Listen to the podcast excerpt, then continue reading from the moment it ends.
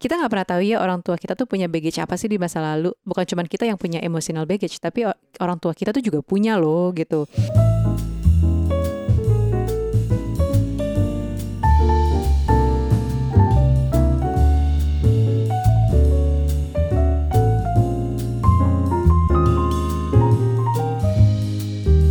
Hai Ibu. Halo Bapak, hai semuanya yang dengerin curhat babu, curhat Bapak dan Ibu. Iya, alhamdulillah sepertinya uh, yang mendengarkan kita sedikit bertambah dengan adanya IG kali atau memang kita konsisten. Mungkin harusnya konsisten sih, Bu. Iya, ya, aku juga senang banget beberapa konten terakhir tuh isinya baca buku which is um, bukan cuma kalian yang dapat benefitnya kita juga dapat benefitnya loh. Nucha tuh baca buku bagus banget dan akhirnya setelah beberapa bu- buku yang dia baca gue mulai baca buku sekarang. Bayangin Aryo baca buku. Bukunya siapa? Bukunya temennya sendiri yaitu bukunya Ruby Yudu You akan ada dalam review curhat babu berikutnya. Tapi bukan sekarang oke? Nah hari ini kita mau bacain ya karena kita buka email dan memang ada beberapa yang ngirim gara-gara salah satu yang kita bacain kemarin. Um, kita pilih satu aja ya, sorry ya, nggak bisa dibacain semuanya karena durasi, durasi dan durasi. Yes. Jadi ada satu email yang menarik pengen kita bahas karena um, gimana ya? apa Bab? Ya Ada email yang masuk. karena kena sih, karena karena uh, ini masalah yang cukup mengakar dan Aha. akan berkelanjutan kalau Iya. misalnya tidak diputus mata rantainya. Oke, Oke, jadi eh, yang mau baca siapa? Waktu itu udah kamu mau aku yang bacain? Aku aja deh Oke, biar aku nggak magabut ceritanya di Nah, eh, podcast kamu tuh ini. gak pernah magabut kalau nggak ada kamu aku nggak laku, Ici gitu. Em, ini karena yang menulis juga perempuan sepertinya, namanya tolong disamarkan saja bu. Silakan. Oke, hai selamat malam Ibu Bapak. Eh, aku udah sering banget dengerin podcast kalian dari tahun 2018. Wow. Dan sejak podcast Fathers and Daughters, pintu hatiku mulai terketuk untuk kirim cerita via email. Ah, malam ini aku coba beranikan diri untuk cerita gitu ya. Selama ini aku pendam berbelas-belas Hmm. tahun. Jadi eh, yang ngirim email ini sebenarnya tinggal bersama orang tuanya. Oke. Tapi menurut dia ini eh, apa? Parentsnya adalah yang narcissistic parents gitu. Jadi narcissistic parents tuh apa sih sebenarnya, Bab? Narsistik itu yang sering membanggakan dirinya sendiri mungkin? Ya ya mungkin maksudnya di sini kayak gitu ya. Mm-mm. Terus eh, ceritanya dia lanjutannya adalah bertahun-tahun aku hidup nggak pernah sehari pun aku nggak dengar omongan negatif dari orang tuaku, terutama ayah. Gitu. Entah mereka membanggakan diri sendiri, bicara tentang orang lain atau bahkan menjelek-jelekan anaknya sendiri. Nah, sebagai anak terakhir nih anak bungsu ya yang kirim email ini, Ya. aku merasa banyak sekali beban yang ditanggung dari perilaku abusif gitu ya secara verbal yang dilakukan oleh orang tua. Eh, karena di mata mereka berkata kasar sangatlah normal gitu. Bahkan waktu kakak-kakakku remaja dulu, mereka sering mendapatkan pukulan. Pukulan-pukulan, maksudnya pukul, dipukul gitu ya. Dan aku pun sekali dua kali juga kena. Nggak peduli walaupun anaknya perempuan semua gitu. Wow. Jadi sejujurnya eh, rumah bukanlah tempat yang nyaman. Aku bahkan berharap pasanganku nggak seperti ayahku. Nah sekarang nih menjelang usia 25, aku mulai sadar there must be something wrong with me.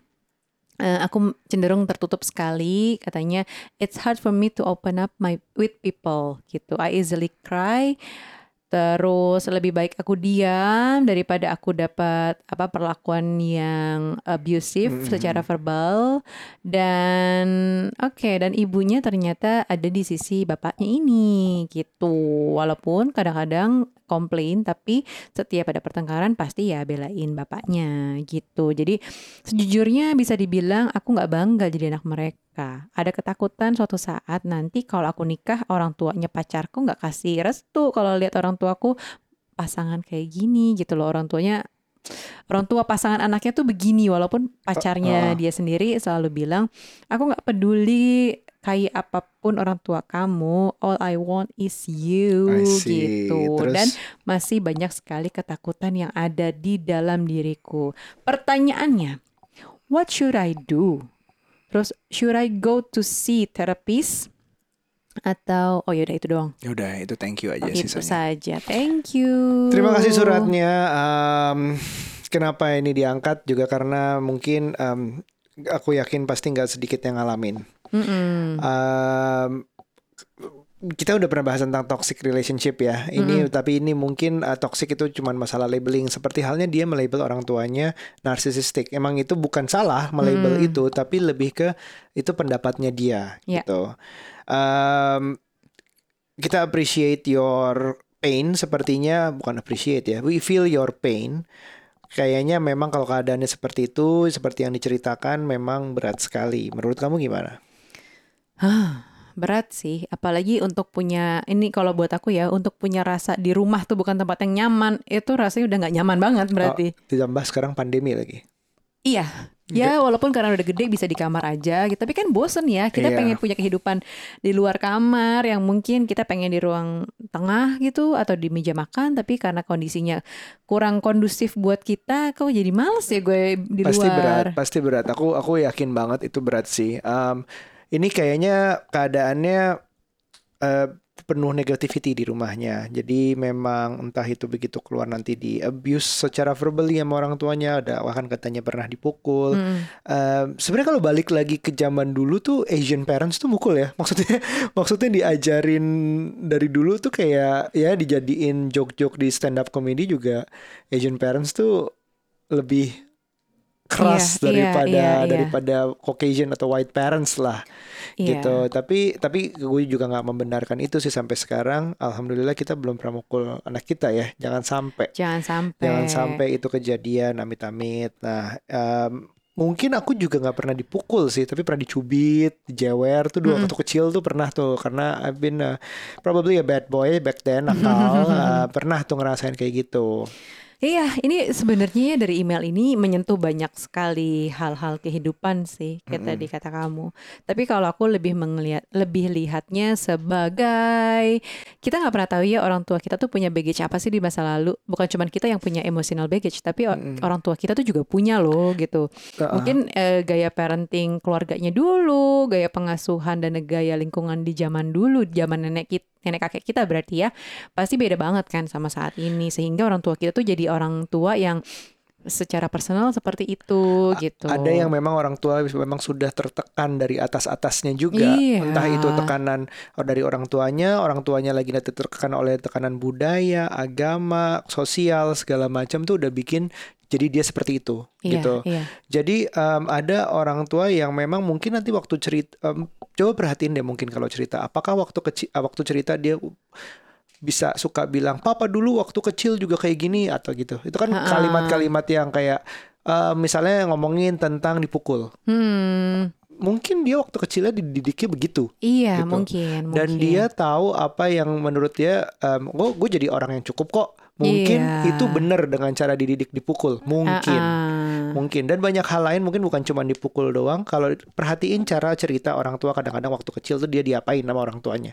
Kalau itu dapet itu bisa jadi petunjuk-petunjuk gitu menurutku ya. Iya, jadi di iya. saat em, misalnya ada orang tua yang udah kehilangan orang tuanya umur berapa, Mm-mm. ada orang tua yang dulunya eh, berangkat dari bawah mungkin ekonominya, ada orang tua yang dulu dipukul sama orang tuanya lagi, ada orang tua yang macem-macem. Kalau itu dapat ceritanya, bagiku itu bisa jadi starting point untuk menentukan orang tua gue ini kenapa ya kira-kira, Mm-mm, sehingga dia mm-mm. kenapa begini sama gue sekarang. Iya, tapi aku pernah dengar juga dari dari seorang marriage counselor, kita tuh nggak bakal bisa mengubah orang tua kita.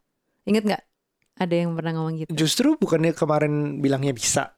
Ya nggak bisa, sulit sekali untuk Iya. bisa mengubah yang udah lama gitu. Iya. Justru kita yang mengubah diri kita, Oh. kayak ekspektasi kita, cara kita biar apa istilah istilahnya break the cycle Iya. supaya tidak terjadi ke anak-anak kita. Iya, Tapi iya. artinya nih baggage-nya yang ngirim email ini nih cukup banyak kan dan dia Mm-mm. kemungkinan mau nikah lah gitu kan Mm-mm. Eh, sambil punya ketakutan ini dan itu. Banyak PR yang perlu diselesaikan sih menurutku. Iya, jadi kalau misalnya itu nggak didapat, misalnya Hmm. uh, cerita orang tua tuh dia nggak pernah cerita orang tuanya tuh kayak gimana dulu waktu kecil. Mm-mm. Uh, kita juga nggak bisa mau ngebantu menyelesaikan masalah mereka dengan cari tahu, terus uh, being nosy atau Mm-mm. nosy itu maksudnya kepo tentang masalahnya segala macam. Mm-mm. Nah, kalau mereka juga nggak mau terbuka atau cerita, jadi kita nggak bisa berusaha mengubah kalau memang dia nggak mau diubah. Hmm. Kasarnya kayak gitu. Jadi kita harus kayak, em, oke, waktunya kita yang lebih bisa mengerti. Hmm. Emang harus di umur 25 dia uh, mungkin orang tuanya di umur 50-an atau 60-an kalau dia anak bungsu mungkin 60-an kali ya. Hmm. Um, cycle-nya menurutku udah jadi anak kecil lagi, akan menuju ke situ. Jadi aku percaya manusia Mm-mm. itu dari baby nanti puncaknya umur 40 50 nanti udah menurun terus jadi anak kecil. Iya, iya, iya. Cuman anak kecil yang lebih challenging. Makanya kita tuh nggak bisa mengubah orang tua kita gitu Betul, kan. exactly. Karena ya udah kayak gitu gitu dan kita mau ngomong yang ada orang tua sensitif dong meras eh, bagaimanapun orang tua itu akan selalu merasa lebih tahu dari kita karena umurnya lebih banyak dari Iya, kita jadi- ya kan Jadi secara cycle uh, akan semakin jadi anak kecil cuma dengan pengalaman yang bukan anak kecil. iya Benjamin Button kayaknya tuh ada yang tahu nggak nih di sini nih Benjamin Button jadi jadi itu akan susah kalau kita berhasil mengubah kontrolnya yaitu ada di kita itu yang mungkin bisa menjadi kuncinya gitu. hmm. Wah, again kita bukan expert, silahkan nah, ditanyakan ke terapis. Mungkin memang ada solusinya ketemu terapis. Hmm. Cuman that could start. Jadi mm, aku lagi nonton film kamu nih, Ya, film yang Nucha udah katam, uh, Ah. tapi Aryo baru mau Baru mulai, mulai. baru sis episode 3 yaitu Bridgerton. Jadi si yang katamu super ganteng The itu, Duke of Hastings iya, yang The Duke of Kemang merasa tersaingi. Uh, Duke of Hastings itu kan bapaknya juga keras kan, Iya. kerasnya bahkan, wah itu it's unreasonable sih namanya juga film ya. Cuman aku ngebayangin kalau uh, betapa kita bisa di uh, verbal abuse sama orang tua tuh rasa sakitnya tuh, oh gitu ya Memupuk bisa ya. ya ada orang kayak gitu ya. Mungkin Iya, masalah iya. dia adalah uh, keturunan, maksudnya mau uh, men- Hastings itu orang yang kualitas terus. Anaknya sempat gagap waktu Mm-mm. kecil itu udah langsung dianggap anak buruk gitu. Uh, istrinya nggak peduli, nggak dipeduliin. Tapi itu yang yang dia pedulikan adalah punya anak laki-laki untuk punya anak meneruskan laki-laki yang bisa meneruskan. Hastings gitu Ah. gitu. Jadi kayak bisa um, your dead to me apalah segala macam kata-kata Iya. kasarnya itu bisa terjadi. Itu uh, bagi aku sih mungkin sih. Bagi aku um, Linguina juga pernah bilang ke aku bahwa yang durhaka itu bukan cuma anak aja. Orang tua tuh bisa durhaka menurut Hmm. dia. Jadi tapi ada apa apa yang dia lakukan sehingga Hmm. membuatnya menjadi durhaka Hmm, hmm, hmm, misalnya oh, macam-macam lah itu itu kamu harus dengar IG live-nya sendiri dia pernah lah Um, it goes both ways in a way terus um, iya jadi kayak kalau kita aku nonton itu by the way film itu agak nggak masuk akal sih. Ada Ya patri udah biarin sih. Yang penting kan lumayan cakep pemandangan. ada patriarki tapi nggak ada white supremacy zaman itu agak aneh sih. Terus terus udah gitu um, ya ya gitu. Akibatnya anaknya kan juga jadi jadi apa ya namanya ya? Jadi ada akibatnya ke anaknya. Salah satunya sampai saat aku nonton adalah nggak mau nikah Hmm, demi nggak meneruskan keturunannya itu hmm. ya kan nggak mau ada keturunan Hastings nggak akan mau punya anak terus kita adalah em, jadi efek orang tua ke kita itu bisa jadi besar sekali kalau kita nggak take control Mm-mm. kalau kita nggak mulai memahami bahwa orang tua itu kenapa ya udah memang begini tapi kita yang mengubah kontrolnya dan kita yang berusaha break the cycle ngerti gak? Iya, Ya. iya, iya. break the cycle-nya sekarang misalnya di saat uh, kita jadi orang tua. Jadi mungkin uh, yang menulis surat ini belum belum jadi orang tua, Mm-mm. uh, baru mau menikah katanya, eh, masih mikirin menikah. Cuma uh, kita udah jadi menjadi orang tua.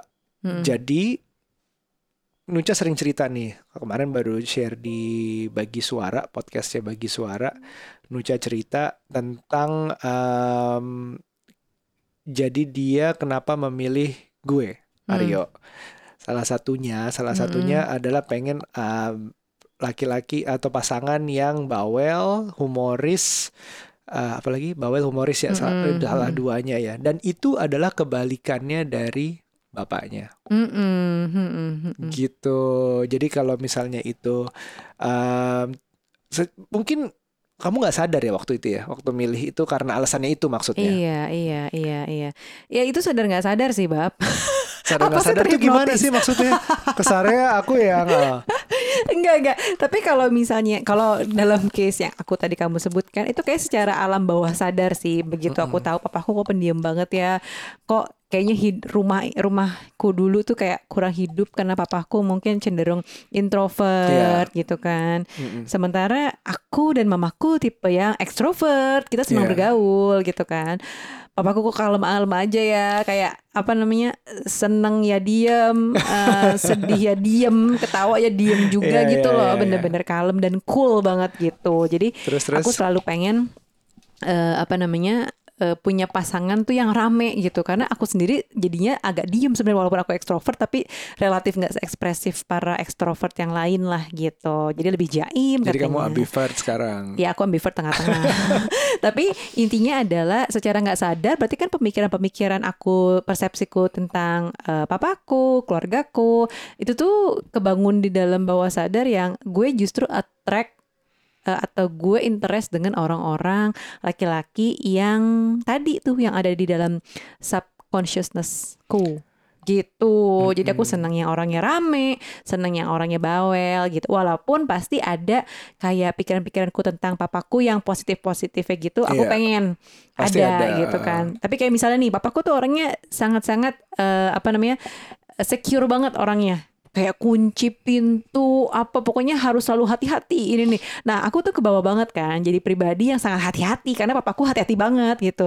Jadi justru kayak sekarang nih Aryo tuh gak sesecure itu orangnya. Jadi aku suka deg-degan sendiri gitu Oh, loh maaf ya. kayak mobil udah, di, udah dikunci apa belum sih ini eh taunya belum gitu. Kok bisa sih? Tenang-tenang aja gitu. Jadi ya itu makanya aku udah terbiasa dengan positifnya papaku yang sangat menjaga keamanan anak-anaknya dan keluarganya.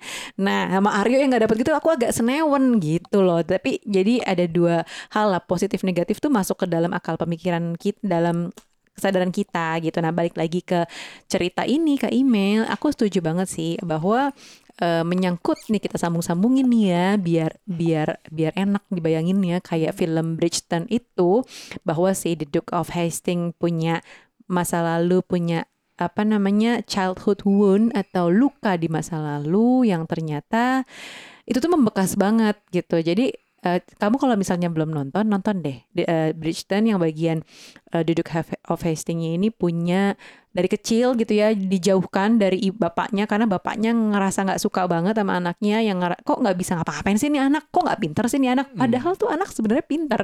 Dan ketidakmampuannya si anak ini untuk bicara itu sebenarnya karena dia takut. Jadi dia udah kayak secara nggak sadar tuh takut sama bapaknya. Jadi Betul. justru diem padahal dia bisa ngomong gitu kan. Kayak gagap apa segala macam gitu. Jadi eh, apa namanya sampai akhirnya besar jadi pribadi yang gue nggak suka sama bapak gue gitu. Membenci banget sampai sampai dia berjanji bersumpah untuk nggak mau nikah dan punya keturunan meneruskan Hastings gitu kan ya jadinya memang harus disembuhkan ya. Kalau The Duke mungkin bisa ketemu eh, dulu Daphne. Gitu yang menyembuhkan dia gitu kan. Itu sendiri Daphne yang perlu apa namanya ngasih tahu. Yang ada kata-katanya tuh pas dia lagi dansa. Lo boleh mencintai gue secinta-cintanya. Kayak gitu kayak gue mencintai lo apa adanya. Terus dia kan kayak luruh gitu kan. Akhirnya dia mau punya anak oh kamu belum nyampe situ ya Bab ya sorry sorry sorry sorry sorry Nggak, udah gue nggak. kasih deh ceritanya Spoiler pokoknya buat yang dengerin. Ah, ah, nah kalau duduk ketemu sama eh, Daphne, nah mungkin nih teman-teman yang membutuhkan punya merasa nggak nyaman di rumah, di dengan keluarganya, itu berarti ada kayak childhood wound gitu, di masa lalu, di masa Iya. kecil, di masa remaja yang mungkin perlu disembuhkan. Caranya gimana? Sebenarnya banyak cara untuk menyembuhkan childhood wound gitu, macam-macam. Perjalanannya pun bukan cuma sekali dua kali ketemu psikolog bukan cuma sekali dua kali misalnya melalui eh, apa namanya hipnoterapi atau misalnya ada yang pakai cara TAT juga kalau aku pakai TAT by the way Eh, dan nah ini nih tadi pertanyaannya yang ngirim email adalah apa yang harus aku lakukan gitu nah betul. sebenarnya dengan cara memaafkan. Ini aku bukan seorang expert tapi aku eh, eh, bu- suka baca buku ya. Aku baca buku terus dari pengalaman, terus ngobrol sama para expert para expert yang aku oh, bahas di sini dalam artian ada yang psikolog, ada yang marriage counselor, ada yang eh, TAT practitioner. TAT itu eh, te- em, panjangannya iya Pokoknya teman kita. Teman kita. kita. Kita punya teman Ya, yang pokoknya memang Mas Mas Reza Gunawan tuh juga TAT practitioner dan Alima temanku juga. Jadi intinya adalah dengan memaafkan kita tuh bisa lega dan kita bisa melihat segala sesuatu bukan cuma dari hal yang negatifnya aja, tidak menjadi beban dan bahkan ya menurutku uh, itu bisa mengurangi uh, luka di hati kita yang paling dalam sekalipun kita nggak sadar gitu. Tapi boleh juga datang misalnya konseling atau misalnya dengan perjalanan-perjalanan self healing journey macam-macam. Setiap orang pasti menemukan jalannya sendiri untuk bisa bisa um, apa namanya rilis emosinya tuh kayak apa, terus ketakutan apa tuh harus dikeluarin sih. Either cuman sekedar journaling, nggak perlu ketemu misalnya ya, kan tahapan macam-macam ya. Nggak harus kayak ketemu uh, apa namanya psikolog gitu ya. Hmm. Kalau menurut kamu dengan journaling menuliskan mengeluarkan perasaan unek-unek setiap harinya itu udah bagus. Kemarin bab minggu lalu aku baru baru ikutan kelasnya Prisha ya uh, apa namanya expressive journaling. Jadi memang uh, justru ada ada uh, journaling for kids buat anak-anak. Kita melatih anak-anak kita untuk terbiasa mengeluarkan perasaannya setiap hari. Kalau anak-anak bukan cuma nulis diary gitu ya, geng, tapi lebih pakai gambar, kayak pemilihan warna, terus bentuknya apa, teksturnya gimana. Itu tuh menggambarkan ekspresi kita, anak kita maksudnya. Gitu. Oh. Jadi uh, buat kita yang udah dewasa, justru dengan nulis diary. Jadi diary itu sebenarnya nggak apa-apa, tapi ada ada aturan-aturannya bab nulis journaling itu. Yeah, yeah, yeah. Jadi yang pasti pertama selalu bedakan journaling-journalingnya atau jurnal-jurnalnya misalnya satu kamu punya jurnal cuman buat to do list pekerjaan. Satu lagi journaling hati. Jadi yang bener-bener itu dan prinsipnya yang kedua nggak usah ada yang tahu lagi orang lain yang bisa buka atau akses Jadi karena ini semacam komunikasi dengan diri sendiri iya, kan. Iya, hmm, betul. Ngobrol dengan diri sendiri. Segala uh -uh. segala macam bentuk itu bagus banget dari journaling, dari meditating, dari berdoa itu sebenarnya uh, bagian dari ngomong sama diri mm -mm, sendiri dan ya. itu menyembuhkan sih menurutku. Menyembuhkan. Nggak perlu orang lain dulu gitu. Iya, mungkin ya. Ini tahapannya ya. Kalau misalnya hmm. memang e, bingung kan, misalnya nyarinya ke mana dan lain-lain gitu kan, perlu cari pendapat e, dan dan psikolog tuh cocok-cocokan menurutku. Nggak semua psikolog cocok dengan case kita betul, dan kita suka betul. gitu kan. Jadi cara pertama yang paling mudah adalah dengan journaling tadi. Coba deh ikutin kelasnya, e, follow dulu aja Etraden Prisha. Dia bikin setiap bulan kelas-kelas journaling. Jadi kalau itu tuh bisa mengungkapkan seluruh perasaan hati. Jadi hmm Cuman ya kalau misalnya ngerasa gue nggak bisa nggak keluar nih nulis, hmm. meditasi dulu, meditasi dulu beberapa menit, habis itu nulis. Nah, apa pun yang kamu pikirkan ditulis di situ dalam waktu 10 menit, pakai timer aja yang keluar 5 menit 10 menit tuh kayak apa? Nggak harus hmm. kayak nulisnya harus panjang atau pendek nggak usah dipikirin. Nggak usah pikirin nulis. typo nggak, grammar atau gitu tulisannya harus macam. bagus tulisannya gitu. bagus, itu nggak usah, itu urusan belakangan. Pokoknya benar-benar menulis gitu. Bahkan eh, kalau misalnya eh, agak-agak scribbling dari segi gambar gitu orang kan ada yang menulis tapi lebih iya, visual. ya, jadi dia suka pakai gambar-gambar coret-coretan lakuin aja sih sebenarnya. lakuin aja apa pun Ya itu itu bisa sih itu itu um, salah satu langkah yang bisa dilakukan. Nanti mm-hmm. ujung-ujungnya aku juga ingat adalah di saat kita belajar sama siapa namanya Burani, mm-hmm. uh, kita juga mau bicara yang namanya apa tuh yang kayak kita suruh meditasi, mm-hmm. bukan bukan meditasi ya, uh, diam sejenak, nafas segala macam pikirkan hal yang kamu paling bahagia di saat kecil yang melibatkan iya. orang tuamu. Coba ke misalnya kalian cari waktu, pikirkan bahagianya dengan orang tua tuh apa sih? What comes on top of your head? Satu-satu, bapak dulu, terus ibu dulu. Iya, jadi nulis satu-satu. Bapak dulu, mm-hmm. habis itu berhenti, udah selesai meditasi dulu sebentar, mm-hmm. boleh. Baru yang ibu, ibu, hal apa? Nah begitu juga sebaliknya ya, hal-hal yang negatif yang menurut kalian apa namanya? Uh, ya pokoknya sama lah bapak, ibu, ibu positif, negatifnya. Iya. Terus apa sih yang kalian harapkan, harapkan dari, dari orang tua sebenarnya atau apa yang ingin kalian katakan di masa lalu gitu ketika kita, kamu masih hmm. kecil gitu. Tapi nggak usah mungkin nggak usah dikatakan langsung dulu. Cuman Ditulisin. di, dirilis dulu dari ya, badannya dikeluarin dari badan. dulu. Mau itu dalam bentuk tulisan silakan banget. Tapi dikeluarin dulu dari badan. Mm dipikirin baik-baik apa bukan dikonfront ke orang tua langsung. Itu adalah salah satu teknik yang kita lakukan. Dan diam-diam kalau kita karena waktu itu adalah tekniknya adalah untuk dipakai ke pasangan mm. juga artinya ternyata yang ditemukan kita adalah yang kurang di orang tua gue Aryo mm -hmm. itu ternyata gue dapatkan di, di lebihnya Nuca. Mm -hmm. Jadi secara alam bawah sadar kita tuh mencari melengkapi kekurangan kita yang kita merasa dari orang berasal dari orang tua. Iya. Jadi mencari gitu. Tapi sebenarnya waktu milih juga gue nu, cari Nuca atau ngelamar Nuca jadi istri itu nggak kepikiran itu semua. nggak ada dalam kriteria gue. Gue mencari orang yang begini gitu. nggak ada, nggak ada. Just just feels right aja. Tapi ternyata kalau ditelusuri memang pasangan itu pengaruh. Jadi uh, kalau di saat dia mau menikah, mungkin pasangannya uh, bisa dimeditasiin kasarnya.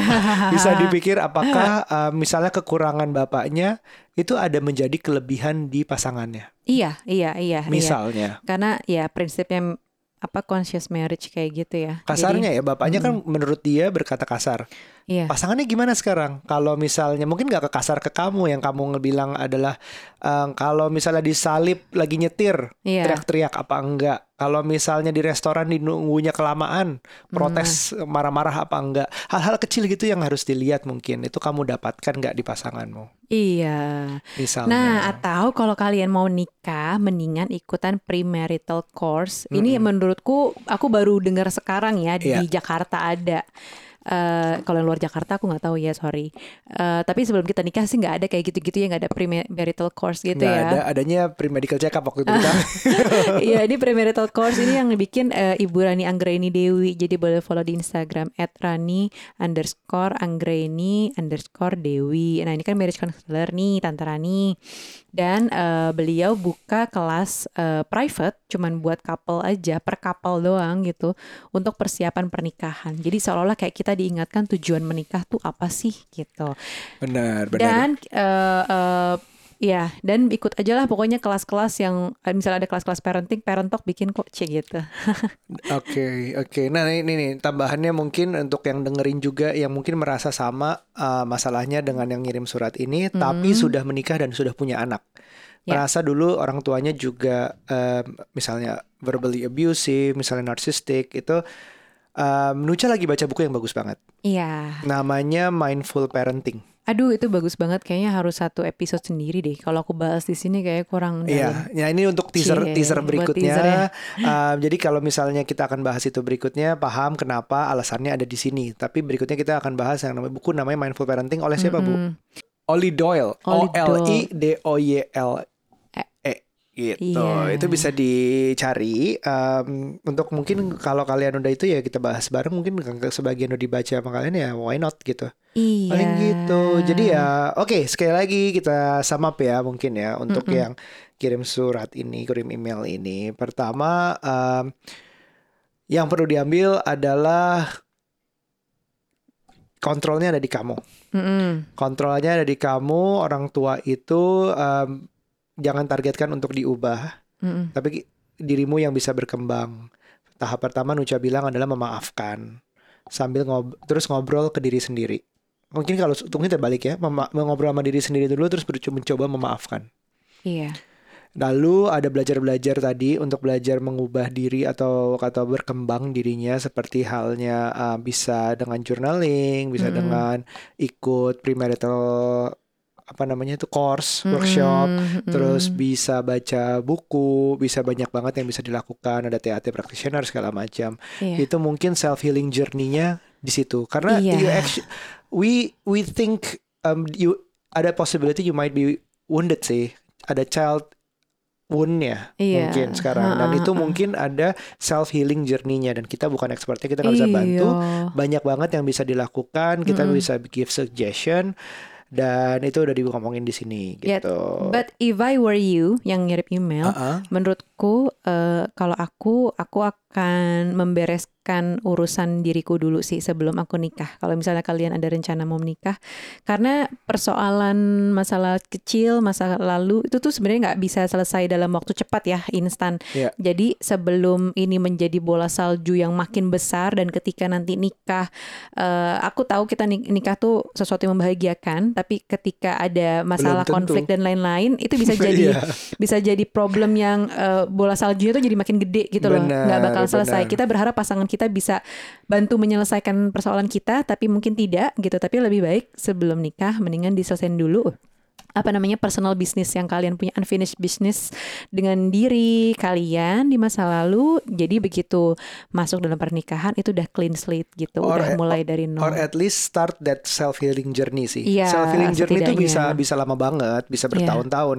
Tapi kalau kalian udah mulai, eh dirimu udah mulai, terus akhirnya ada berapa kali ada ya activities yang dilakukan, uh, counseling yang dilakukan, Iya, mungkin boleh itu lah. bolehlah dimulai dipikirkan Iya. karena gimananya. Tapi at least start that self healing journey. Iya betul. Jadi karena ngaruh banget eh, persoalan pribadi itu ngaruh ke pasangan ketika udah nikah ya menurutku dan ngaruh banget ke parenting. Jadi ketika kali once kalian punya anak gitu, jangan sampai hmm, apa namanya inner child kita atau masa lalu kita dengan dengan problem kita di dalam itu tuh mempengaruhi gaya parenting kita yang jadinya nggak bikin bahagia buat anak-anak gitu sih. Iya. Menurutku Semoga membantu ya. ya semoga Um, membantu. Senang banget dikirimin email kayak gini karena memang speaks for a lot I think. Mm-mm. A lot of people out there feels the same. So, Mhm. um, sampai ketemu di episode berikutnya and Bye.